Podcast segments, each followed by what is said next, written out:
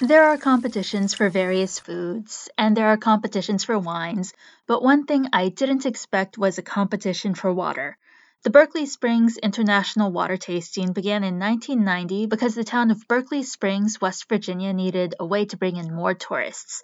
Berkeley Springs, as the name suggests, has some nice mineral springs and spas, so they settled on a water tasting competition. Big brands like Evian and Fiji don't bother to compete, but there are plenty of other companies that do.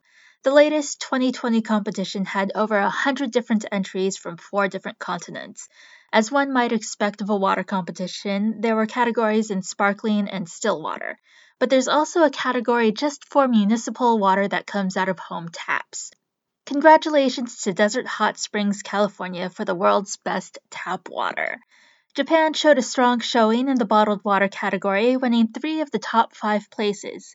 And for fans of sparkling water, head on over to New Zealand, which snagged both spots 1 and 2.